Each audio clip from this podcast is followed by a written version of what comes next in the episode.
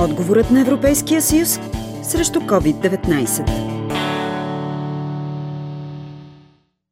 Мнозинството от гражданите на Европа подкрепят по-голям бюджет на Евросъюза за преодоляване на пандемията, показва проучване направено по поръчка на Европарламента. Според 77% от запитаните, общественото здраве е основен приоритет, следват економическото възстановяване и изменението на климата. В огромното си мнозинство европейците се страхуват от прякото въздействие на пандемията върху личното им финансово положение. Тези нагласи се споделят на фона на нелеки преговори между парламента и съвета за бюджета за следващите 7 години и фонда за възстановяване. Парламентът е на мястото си при интересите на гражданите, за които урязаните в предложението на съвета пари за ключови програми са важни. Това е позицията на заместник председателя на групата на Обединена Европа Искра Михайлова. На първо място мерките срещу пандемията от COVID-19 и финансирането на здравните програми. На второ място са притесненията по отношение на намаляване на бюджета на програми като Хоризонт, Еразъм плюс програми като.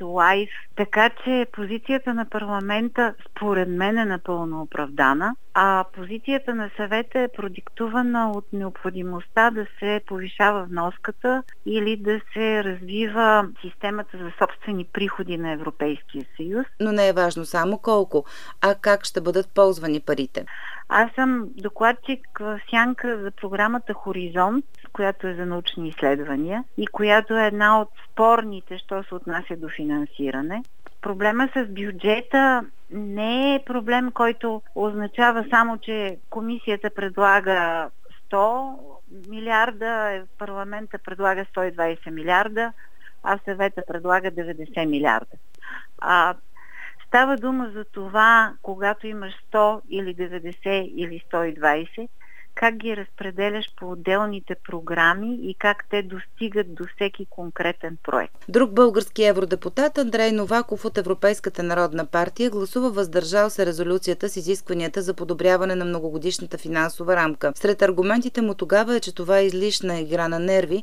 А, това, което а, тогава ме разобеди, беше много категоричната позиция на парламента да отхвърли споразумението, което беше постигнато много трудно и за България беше доста положително. А, в този ред на мисли аз се надявам, че какъвто и да е изхода, парите за кохезия няма да бъдат намалени и ще има достатъчно за справяне с COVID, тъй като това са очакванията, които хората имат към нас. Вие на какво задължително държите и смятате, че то трябва да бъде запазено и постигнато за европейските граждани? Първото е да има достатъчно финансиране по Кохезионния фонд, Фонда за регионално развитие, както и Европейския социален фонд, тъй като те са гръбнака на справянето с последствията, които COVID предизвика за Европейския съюз. От друга страна за мен е важно агенции като Frontex, като Европол да бъдат с достатъчен бюджет, така че границите ни и сигурността ни да бъде гарантирана в тези трудни времена, в които живеем. И не на последно място, парите за земеделие в никакъв случай не трябва да бъдат свивани. А има ли рискове? А, докато не видим финалните резултати, рискове винаги има,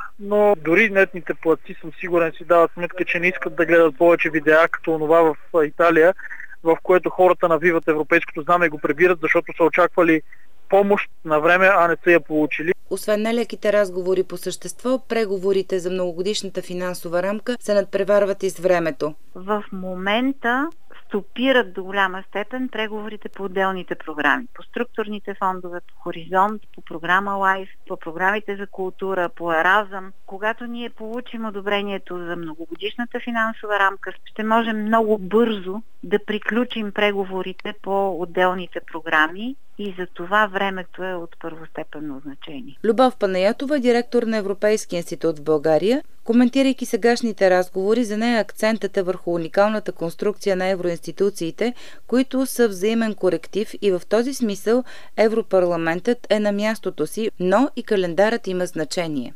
Календара предвижда до 9 ноември да се произнесе Европейския парламент върху позицията на съвета. Ако пък не постигнат до 9 ноември, което е наистина вече един много крайен срок, има 3 месеца процедура за споразумение и това трябва да започне на 17 ноември. Тоест отиваме вече фаза декември и няма да имаме гласуван бюджет от 2021 година, което не е никак добре. Депутатите не губят надежда, че ще успеят. При това на време. Трябва да се преговаря и аз съм убедена, че преговорите ще доведат до добър резултат.